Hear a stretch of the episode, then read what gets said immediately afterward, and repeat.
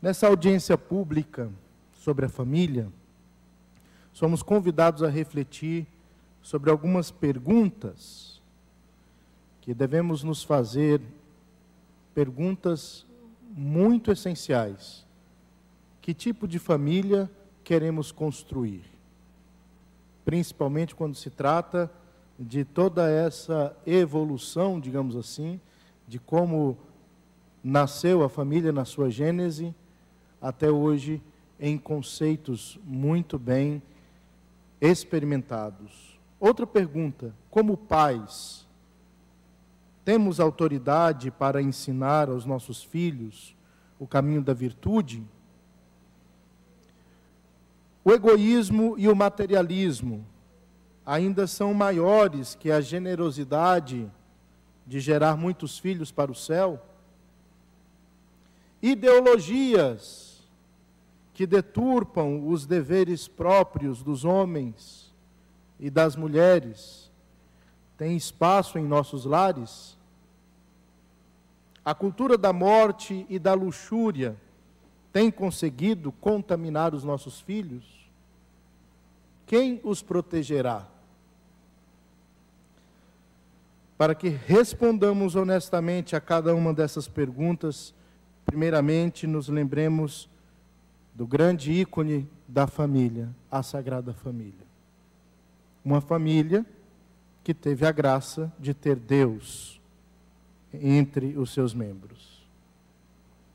Comecemos por São José, patrono da Igreja Universal, Pai virginal de nosso Senhor Jesus Cristo e padroeiro da nossa bendita Capela São José, aqui no coração de Goiânia. Ele foi o homem que teve a honra de alimentar, educar e abraçar o Messias, a quem tantos profetas desejaram fazê-lo, desejaram ver e não viram. Foi ele o castíssimo esposo da Mãe de Deus e guarda fiel da sua virgindade. São José deu aos homens o mais belo exemplo no fiel cumprimento de seus deveres de protetor, especialmente da Santíssima Virgem e Pai nutrício do Redentor. Dentre muitas outras virtudes, São José demonstrou ter uma paciência heróica, suportando provações, adversidades na sua missão de pai e esposo, não só de forma paciente, mas com uma admirável mansidão. Ele que viveu em pobreza durante toda a sua vida, dignificou sua profissão pelo trabalho constante e sentia-se feliz em servir a Nosso Senhor e a Nossa Senhora como, com o fruto do seu suor. Com grande humildade, São José fez a vontade de Deus, cumprindo o seu dever de Estado a cada dia. Grande homem virtuoso. Por fim, o fim, o ocaso da vida desse homem, também muito exemplar. Ele morreu nos braços de Jesus e de Maria. Partiu desse mundo ornado de virtudes, enriquecido de méritos, cumprindo com excelência a sua vocação de ser pai, foi exaltado pelo Pai Eterno, obedecido pelo Verbo encarnado, favorecido, amparado pelo Espírito Santo e amado pela mulher mais pura e boa que já passou por esse mundo, a Santíssima Virgem Maria. Olhemos para Nossa Senhora. Gerou o Verbo encarnado, e o porto seguro do Salvador foi o seu ventre. Durante nove meses ele ali se estabeleceu. Nossa Senhora pôde sentir o palpitar, os movimentos e o crescimento do Filho de Deus dentro dela, experimentando sua presença, sendo amada por ele desde a sua anunciação, quando o arcanjo Gabriel fez aquele belo anúncio. Nossa Senhora passou também por inúmeras renúncias, até a paixão e morte do filho inocente, que ela sabia, que ela tinha certeza de quem realmente ele era. E à medida em que Deus mostrava-lhe sua vontade, ela entendia que sua vocação de ser mãe de Deus e da humanidade lhe exigiria uma entrega total, como vítima em holocausto de amor. E apesar de ter sido preservada da morte por uma vontade, um desígnio de Deus, ela sofreu o martírio da alma. Não sofreu no corpo, mas, lembrando-se da profecia de Simeão, Nossa Senhora sentiu a espada transpassar a sua alma.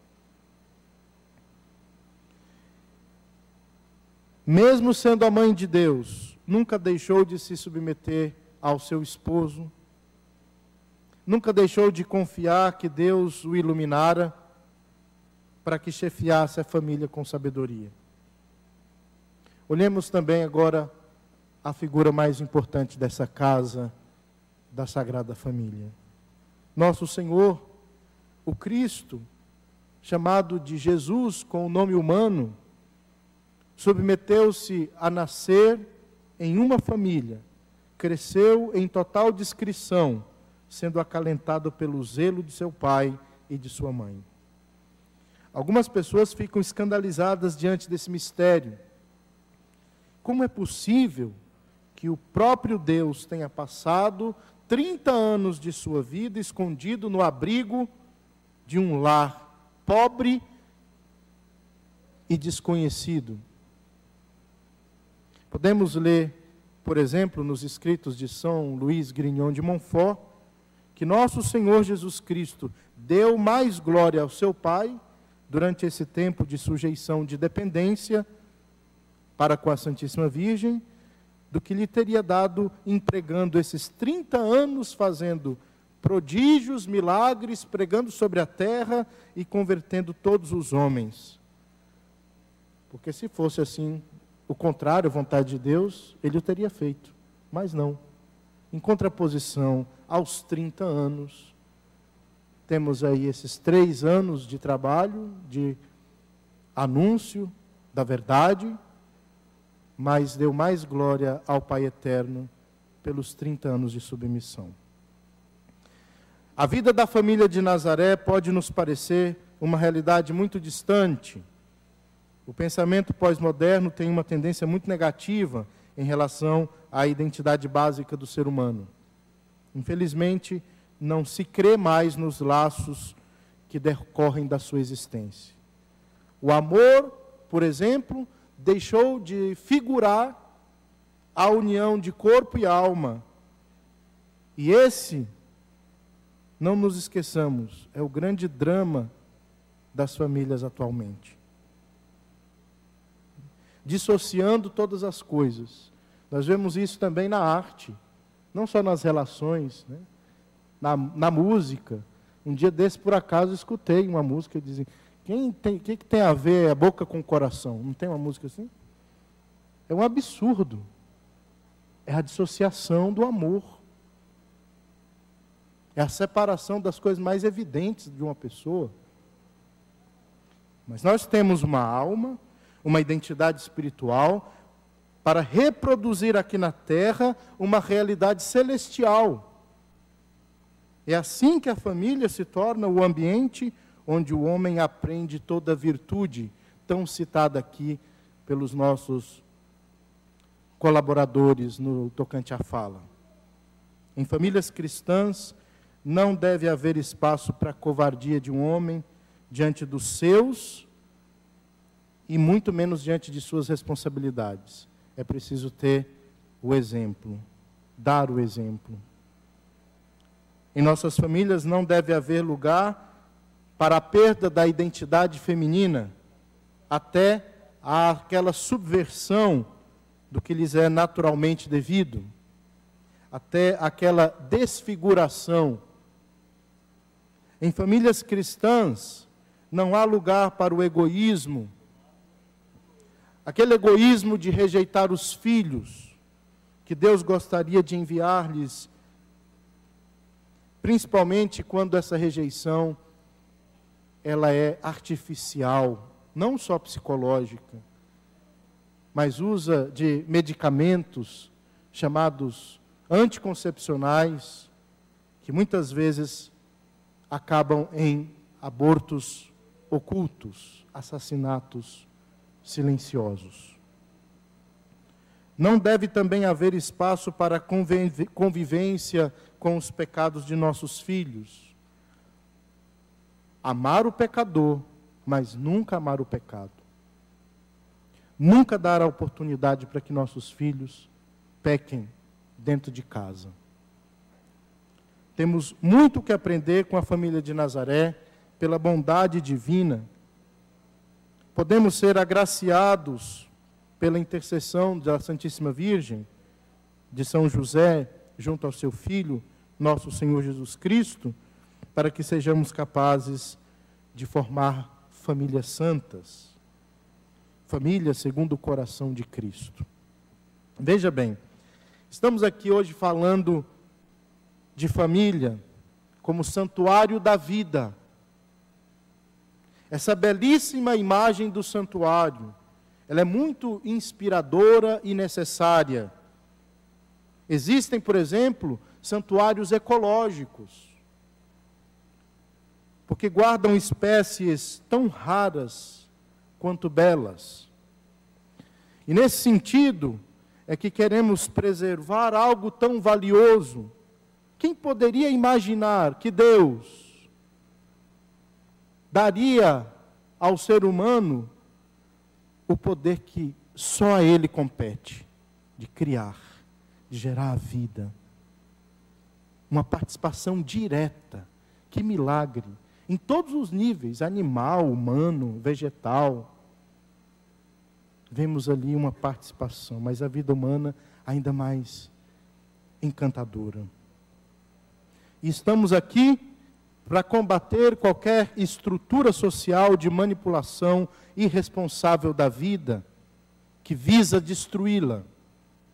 Para tanto, nós não precisamos ficar simplesmente lutando por liberdades, ou ficar se debatendo com essas incongruências absurdas. Precisamos ser cristãos. E eu cito também aqui uma postagem recente em uma rede social que me chamou muita atenção sobre a reflexão que Sêneca fez observando a morte dos mártires. Muito profundo. Eu não vou citar aqui toda, todo o texto, apesar que ele é pequeno, mas a minha impressão, Sêneca, aquele filósofo romano, observando ali aquela realidade da morte, bem nos primeiros, nas primeiras décadas do cristianismo, ficava encabulado de perceber como os cristãos morriam sem se debater com as feras. Enquanto elas estavam ali, comendo suas vísceras, eles simplesmente estavam, não lutando por liberdades, estavam sendo cristãos, morrendo pela verdade. E nós precisamos nos perguntar hoje, nessa audiência pública, se nós estamos dispostos a morrer pela verdade. Porque a corda vai apertar.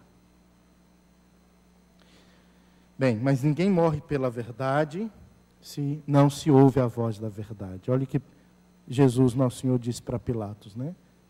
Quem é da verdade ouve a minha voz.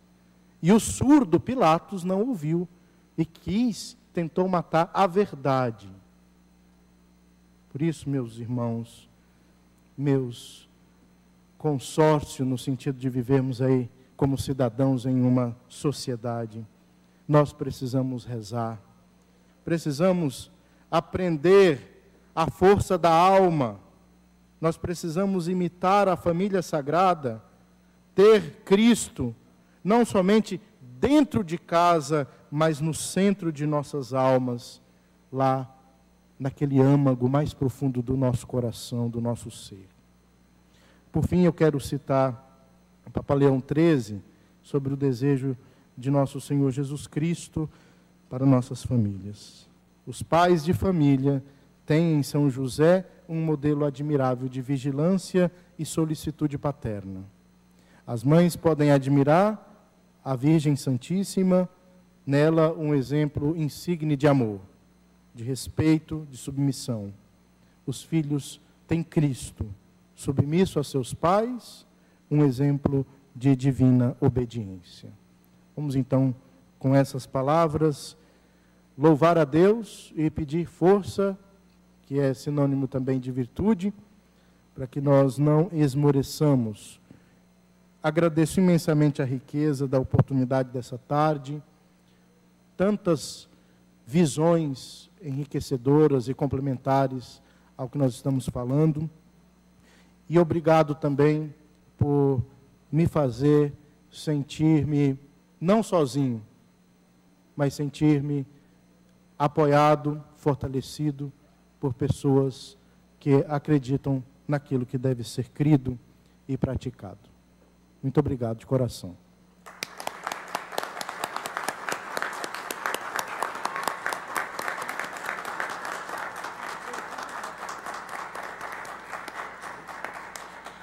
Padre, por favor, sua bênção. Adiutorium nostro in nomine Domini, qui fecit caelum et terram.